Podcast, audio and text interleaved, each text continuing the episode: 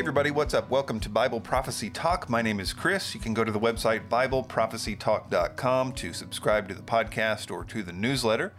All right, so I was on vacation last week and got a chance to do some thinking and some reading. There was no internet service. So, one of the things I was thinking about was this podcast and how I really like this new format, the news format. I want to try to tighten it up a little bit and be a little bit more mm, useful with it. But I also was thinking I would like to do more Bible study stuff. I, I think that one of my strengths is being precise about exegesis, about the Bible. I feel like that's one of the gifts that I have. But at the same time, this podcast, especially the sort of previous version, the version I've been doing for years, has always been my outlet for the kind of the opposite of that. It's me shooting from the hip. I rarely have notes. If I'm talking about Bible prophecy, it's very off the cuff kind of thing. It's it's definitely not precise. So the current plan is that I will continue to do this news podcast where I'll look for signs that we're uh, told to look for the end times, just to try to be a good watchman for what's going on. Also covering those topics that are, I think, important just as human beings going into whatever it is that we're going into with this crazy world. But then the other podcast or the second podcast a week, depending on how it shakes down in terms of timing, will be a Bible study of a certain topic. So, for example, I'd like to start um, a Gog Magog war study uh, starting next week or starting in the next podcast. And it'll also be sort of simultaneously a PowerPoint presentation slash video. So that's the plan going forward. I'll do one news podcast and one Bible study podcast a week for the foreseeable future, and we'll see if that is something sustainable that I can continue to do.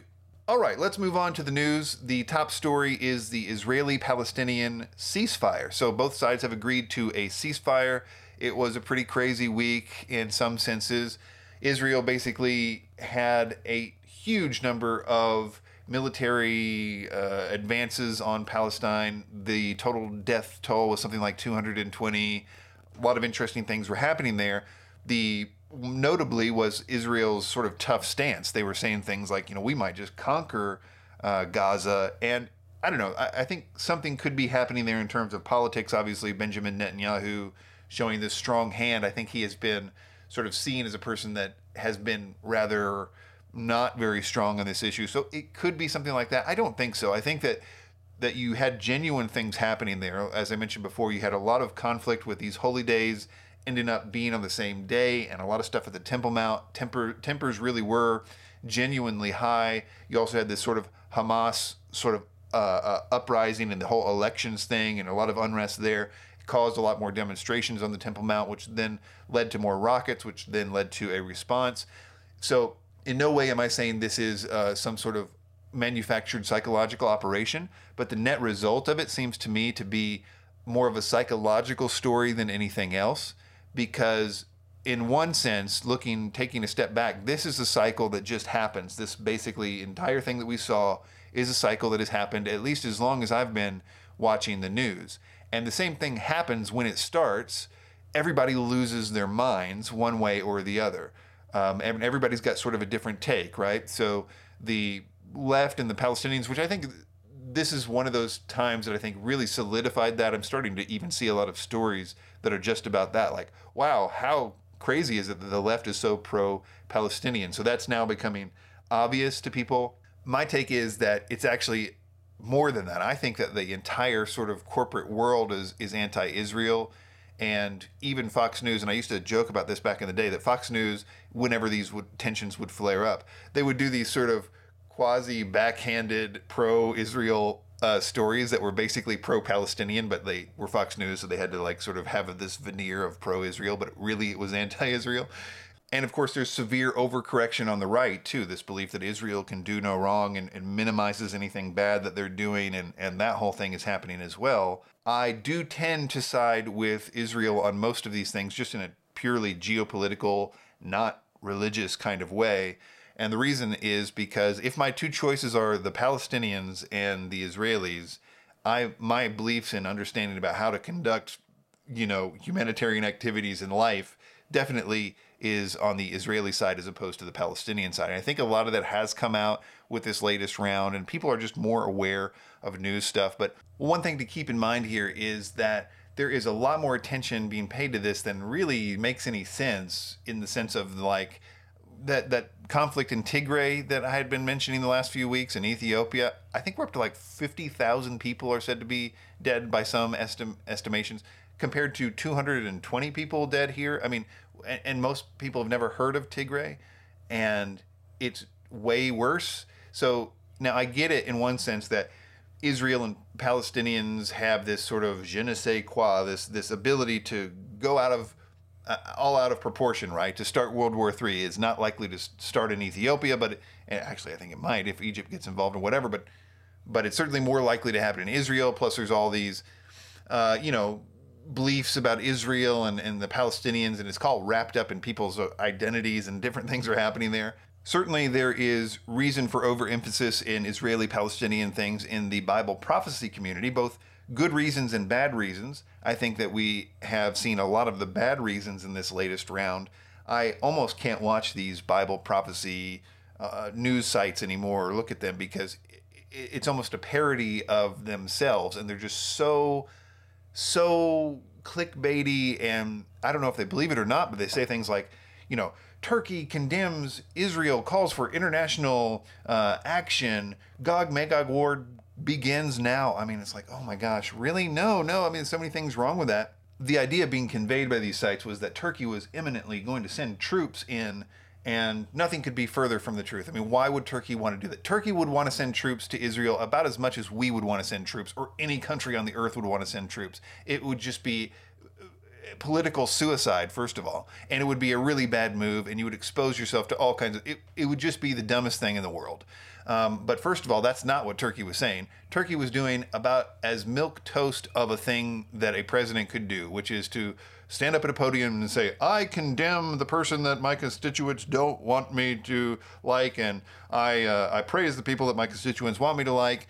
And then he calls on the UN to do something, which is about as globalist non-issue it's like a, a, the very thing that your advisors would say how do we make this go away so we can get back to doing something? Oh condemn them tell tell the UN to do something about it and let's all go back to what we were doing. I think in terms of Bible prophecy my take on it is that it just emphasized some psychological things that I think are going to be important when the end times do happen whenever that might be.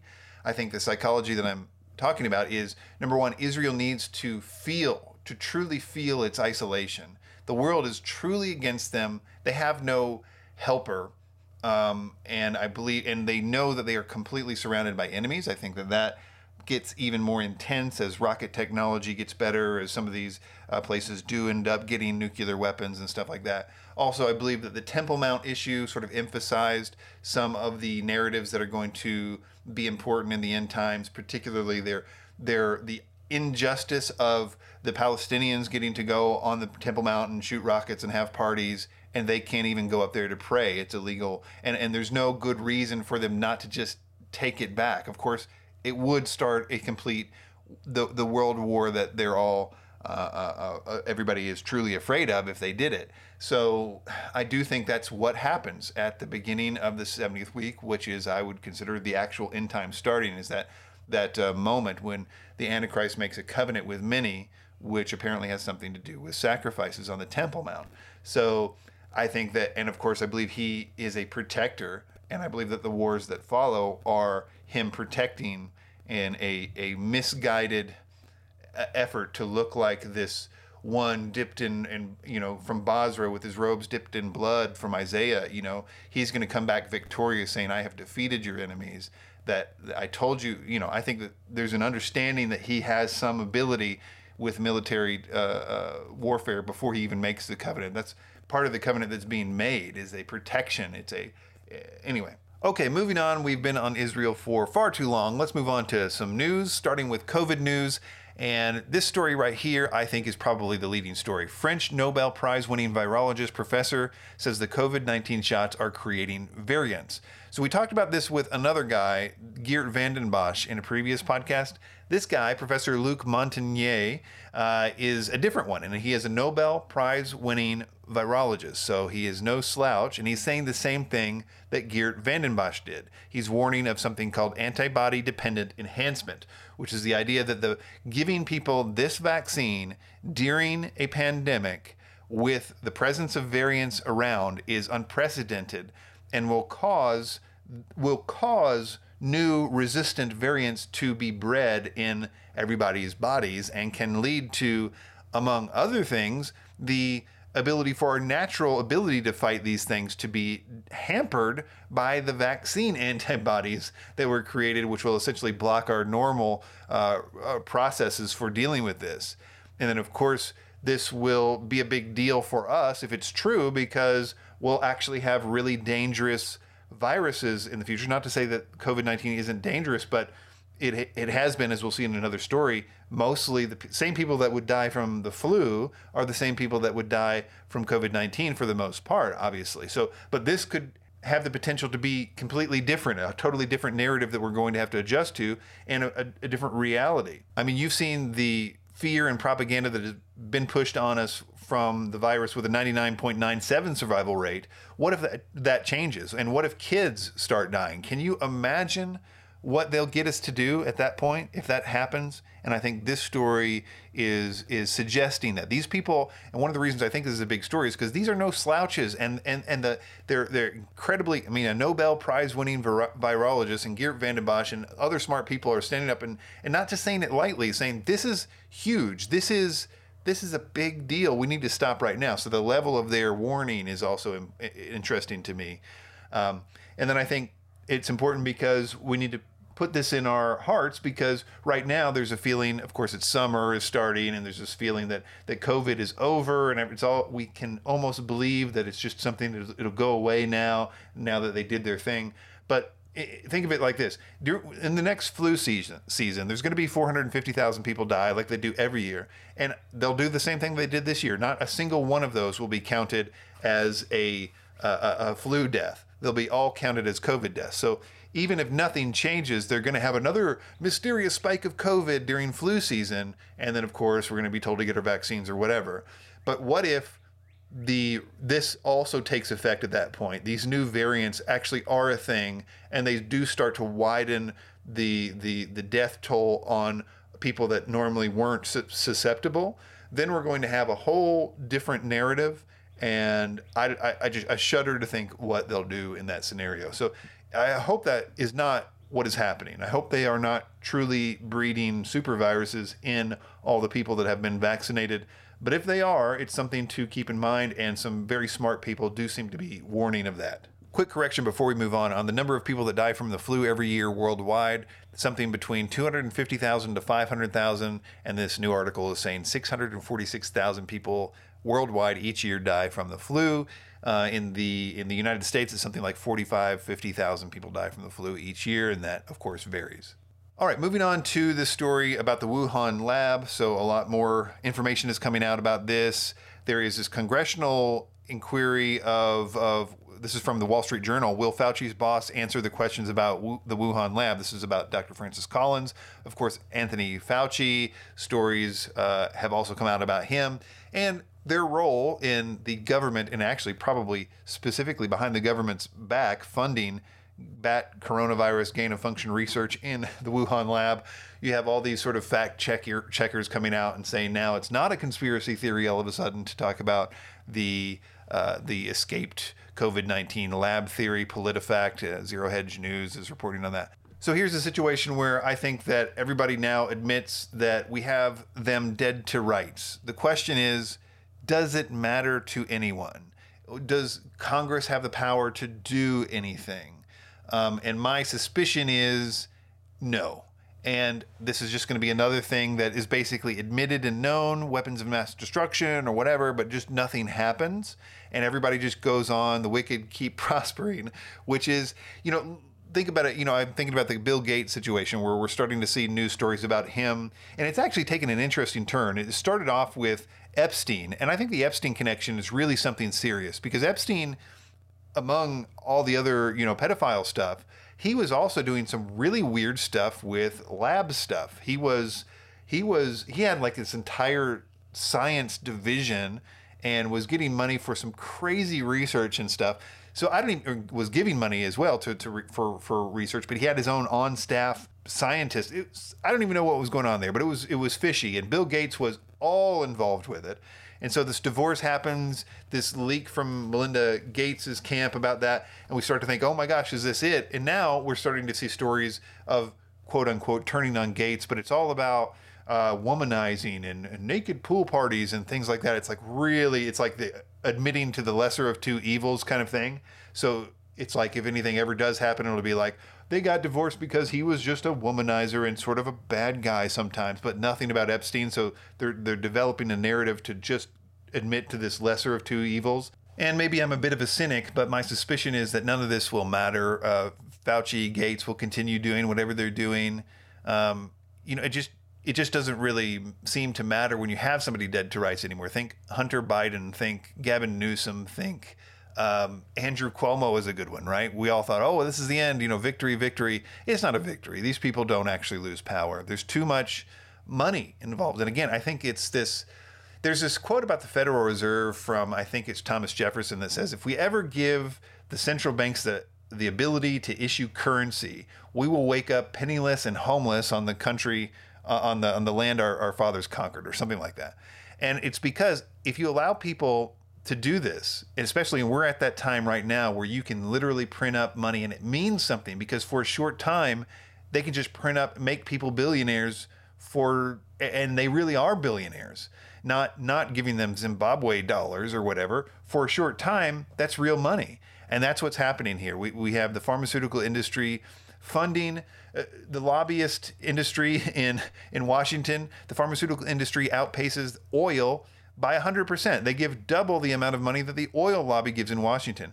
Things are just, when you have this much money to throw around, you can do anything. And that's the power of being able to print your own money. You can buy the world and you might have to bide your time and it might need to be a multi generation thing. But eventually you end up, it's like the game of Monopoly. There's no game of Monopoly that doesn't end up with one person with all the money. I've got this story here from the Gateway Pundit about how the deaths that were caught, the COVID 19 deaths that were exclusively from COVID 19, that is to say, without comorbidities, is down to 5%. So 95%, according to the CDC, of the people that died from COVID 19 had some kind of comorbidity like sepsis or Alzheimer's disease or something like that. 95%. So we all kind of know this, but this is the CDC admitting that they were counting anything that they possibly could as a COVID 19 deaths. And I'm sure in that 95%, have the infamous motorcycle deaths and the rest of it were counted as COVID 19 deaths. Now, we know the interesting thing about this is that they're doing the exact reverse for anybody that is getting a vaccine. For them, it's almost impossible for them to be called a coronavirus case. It is even if they die from COVID 19, they have a completely different way of counting that if you got vaccinated. Here's a breakdown I saw on Twitter of this new, and I mentioned this in the last podcast the new CDC guidance for how to uh, do the PCR test and when to count somebody that's been vaccinated. Here it is Person A has not been vaccinated, not been vaccinated. They test positive for COVID using a PCR test uh, of 40 cycles, and despite having no symptoms, they are officially a COVID case. Person B has been vaccinated, they test positive at 28 cycles and spend six weeks bedridden with a high fever because they never went into a hospital and didn't die, they are not a COVID case. Person C, who was also vaccinated and did die after weeks in the hospital with a high fever and respiratory problems, only their p- positive PCR test was a 29 as 29 cycles. So they're not officially a COVID case either. If you are vaccinated, you basically are protected from COVID. You're protected from ever being called a COVID case, and you can die from COVID and still not have COVID. What a wonderful vaccine this thing is. Another interesting news story that's being admitted now is that the vaccine really isn't effective at all for people with certain medical conditions. So it's not even the safe and effective bit, we know it's not safe, but it's apparently not effective at all or very little for people that have certain things. So 15 to 80% of people with certain medical conditions aren't generating many antibodies, if any, after receiving a COVID vaccine. According to NBC News, people taking medications that suppress their immune system, those on medications for inflammatory disorders, and those with blood cancers showed significantly weaker antibody response to the vaccine. 46% of transplant uh, patients in this study didn't mount any antibody response after two doses of the Pfizer vaccine. So there is this huge subset of people, and these are not small subsets. If we're talking about people taking medications for inflammatory disorders, I mean, what what or or immune system things. I mean, this could be a huge subsection of people, and they're just not working. And yet, the recommendation, of course, is well, you got to take the vaccine anyway. We don't need to think about that or test for it or ask about it or anything. So, just one more admitted thing about the vaccine. That is to say, it's not particularly effective for some people. I like this one where nearly half of all NIAID and FDA employees are refusing the COVID 19 vaccine. I can't imagine that's got to change. I'm sure some heads rolled after that uh, congressional hearing. They went back and said, We've got to get these people vaccinated. It's looking bad. I don't know what's going to happen. But that is an interesting story. Uh, moving on quickly to the vaccine damage kind of stories. Eric Clapton feared he would never play again after the AstraZeneca vaccine. Said propaganda overstated the safety, so it's a pretty big name. Interesting story here with little safety data. CDC recommends Pfizer COVID vaccine for 12 year old children and up. And this is interesting because of the complete nonsense of it.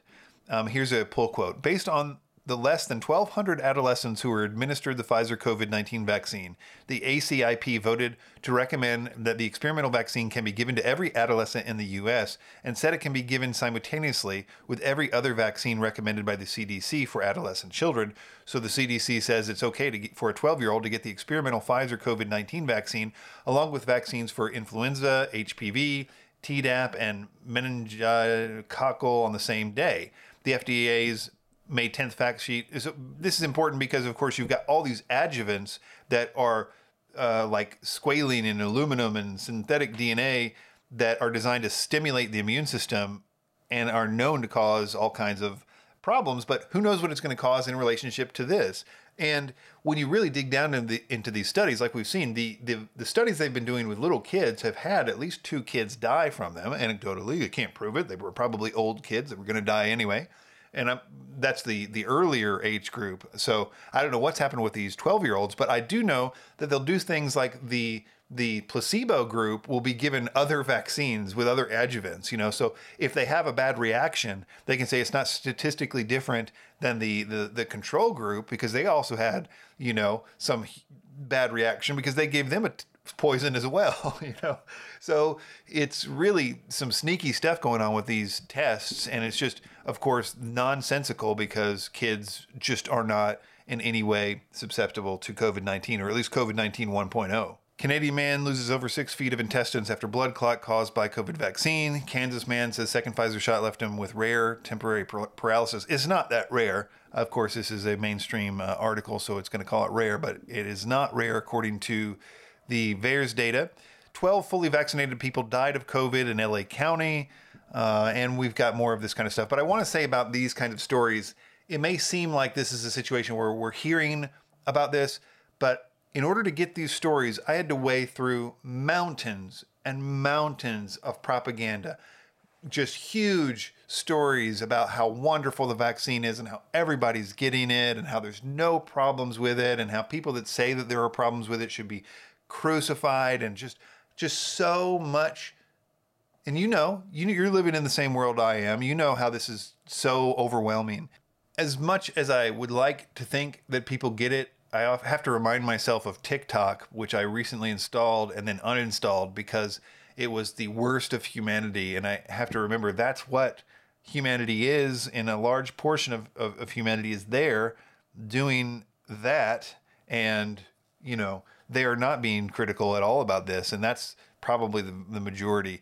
I, I, installed it because I was trying to do some evangelism stuff. I want to make these, you know, if you remember sermon jams, they're really great, but they're not formatted for scrollable content. So you need to sort of find the good stuff. You need to put text on the screen uh, in in timing to what the what the pastor or preacher is saying. And basically, just make it so it can be understood without volume and, and format it for all the different social media stuff or whatever. But anyway, all that to say, it reminded me that TikTok in the TikTok world exists, and that if I dwell on that too too long, I'll, I'll be depressed. All right, moving on to some other stories. What do we got here? Oregon counties vote to secede into Idaho.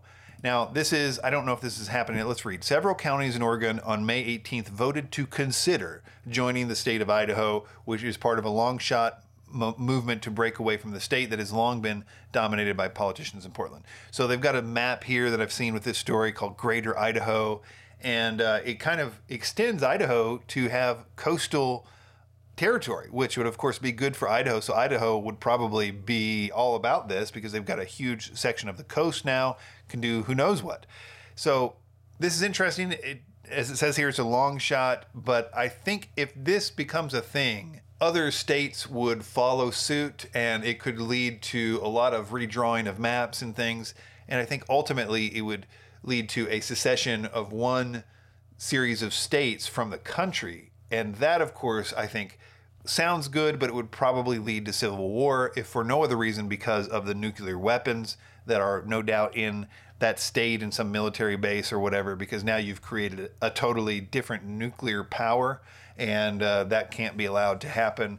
The other side will insist, so then it will literally create some problems. So just wanted to keep an eye on this whole secession of counties in Oregon to Idaho. Fed will launch a broad discussion of a digital dollar this summer, Powell says. So the Fed chairman, Jerome Powell, says they're going to discuss a digital dollar this summer, according to MarketWatch. Now, the the Chinese government has already done this. The digital yuan has been uh, launched, and this is by no means a cryptocurrency. This is basically just the end of cash, and it will be a way for them to give people universal basic income and to their Fed account or whatever. And one of the reasons that this is uh, advantageous for the central banks is that one of the problems that they have with trying to keep this whole machine afloat is uh, monetary velocity and different things like that. They need people to spend the money that they print in certain ways. Uh, and with a digital thing con- uh, entirely controlled by them, they can do all kinds of stuff like that. They can give you money that they say you have to spend this in the hotel industry or it expires at a certain amount of, of time. And they can do all kinds of weird stuff like that to continue to kick the can down the road with this incredible money printing situation. It also allows them to basically go below zero in terms of interest rates. So it's a, it's a way to sort of make this system continue to survive. And it's one of these things that makes me think, you know, on the one hand, I think there's no scenario in which the dollar doesn't crash into oblivion.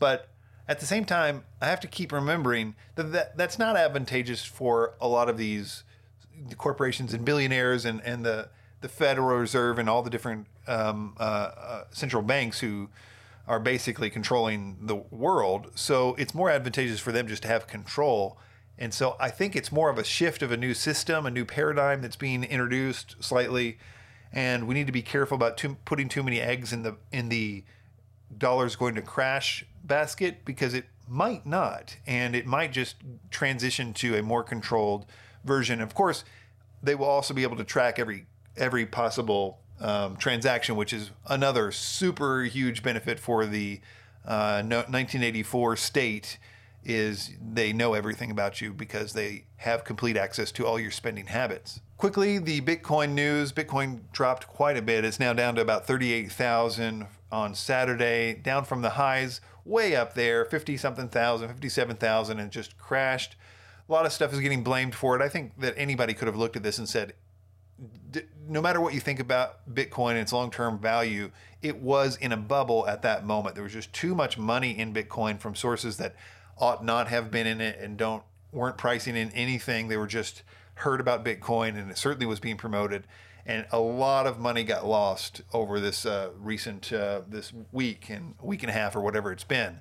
My view on Bitcoin remains the same, which is that I think as a currency for the oppressed, a currency for the canceled, Bitcoin has a future, and it's a future I'm very bullish on. But its current prices, I don't think, uh, reflect the new world order I think in a utopia, if I didn't believe in you know a somewhat dark future for humanity, I might be able to be convinced that Bitcoin might you know, one day be the currency of the world and everybody would love it and we would have the, the central banks are out of the picture and whatever. Yeah, okay.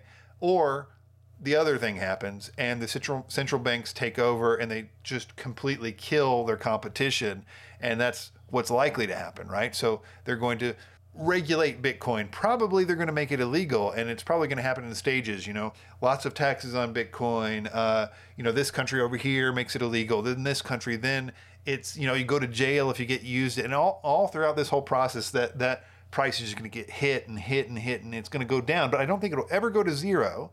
And the reason I like Bitcoin, the reason I own a little bit of Bitcoin is because and Ethereum is because they have uses in the Christian world post whatever the worst case scenario is, I think that it's going to be a medium of exchange. You, might have to weigh that versus if they do make it illegal, like go to jail to use it. But if you've got no other option and no other way to make a payment in a serious situation, that might be the way to do it. Anyway, that's my view on it. I think in the short term, I might be a little bit bullish on Bitcoin because I think the ETFs that are coming through uh, that are going to allow institutional investors for the first time to have their clients invest in Bitcoin is probably going to do a lot for the price. And I wouldn't be surprised if it shoots back to the moon um, in the near term. But long term, I would say set an amount that you're happy with that you tell yourself I'll get out if it hits this amount and then don't let the fear of missing out keep you from selling it. In other words, I think your long term view of Bitcoin should be based on your long term view of the world and where you think it's going. Do you think that central banks will win in the end? Or do you think that, uh, you know, it's all going to be, they're going to be defeated and Bitcoin is going to be the, the currency of forever? Because competition is a sin, as I think it was Rockefeller said.